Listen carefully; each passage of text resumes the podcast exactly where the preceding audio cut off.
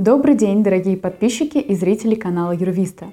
Меня зовут Анастасия, и сегодня мы поговорим о выборе юрисдикции при выходе компании на международный рынок. Обсудим способы расширения бизнеса и правовые нюансы. Выход компании на международный уровень – это серьезное стратегическое решение – Каждая компания и рынок специфичны, поэтому при выборе стратегии ведения внешнеэкономической деятельности важно тщательно продумать бизнес-план и проработать стратегию с профессиональными консультантами. Юристы отдела международных проектов нашей компании помогут вам сформулировать стратегию расширения и выбрать наиболее оптимальный путь развития бизнеса за рубежом. Существует три основных способа выхода на зарубежный рынок. Первый – это экспорт, считается самым простым способом организации деятельности компании за рубежом. Второй способ – совместная предпринимательская деятельность и франчайзинг. Предполагают меньший контроль за бизнес-процессами, но увеличение капитала в начале развития за счет объединения усилий. И третий – прямое инвестирование, где компания сохраняет полный контроль над вложениями и развитием, но где сталкивается с большими трудностями на старте. Именно о третьей стратегии сегодня пойдет речь. Частным способом прямого инвестирования является регистрация зарубежной компании, то есть создание новой организации по правилам и законам выбранной юрисдикции.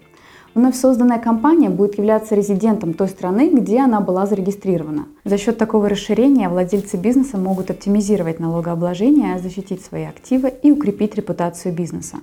Обсудим основные факторы, которые необходимо учитывать при выборе юрисдикции. Специфика деятельности компании – Существуют как универсальные юрисдикции для бизнеса, так и те, которые идеально подходят только определенным видам деятельности. Помимо этого, внутри стран существуют различные налоговые режимы, предназначенные, например, для поддержки инновационной деятельности и научно-исследовательской работы. Государство всячески поддерживает предпринимателей, желающих вести реальный бизнес, поэтому пользоваться такими режимами эффективно и даже необходимо. География зарубежного бизнеса. Регион, в котором находится юрисдикция, это также немаловажный фактор. Стоит задаться вопросом, где именно располагаются потенциальные контрагенты, с которыми будет вестись работа в будущем. Из этого могут вытекать и культурные особенности страны, и то, как они скажутся на успехе компании. В сегодняшних реалиях международный бизнес вынужден считаться с политической ситуацией в мире, а также с теми санкциями, которые ограничивают деловую активность. Более того, как банки, так и налоговые органы проверяют целесообразность ведения деятельности именно в выбранном регионе. В противном случае предпринимателю могут отказать в открытии счета или, к примеру, признать компанию резидентом России, что повлечет за собой сложности ведения бизнеса. Бюджет. Несомненно, существуют страны, в которых бизнесу необходимо значительно вкладываться в поддержку компании, в подготовку финансовой отчетности, в аудит, в ежегодное продление и иные расходы. Стоимость поддержания разнится от страны к стране. При этом, как правило, чем дороже обслуживание организации, тем выше репутация бизнеса, вероятность открытия счета. Следует помнить, что зарегистрировать компанию можно почти в любой юрисдикции, но это не гарантирует, что в дальнейшем для такого бизнеса будет открыт счет – Банки хотят видеть реальный бизнес с офисом, сотрудниками и активной деятельностью.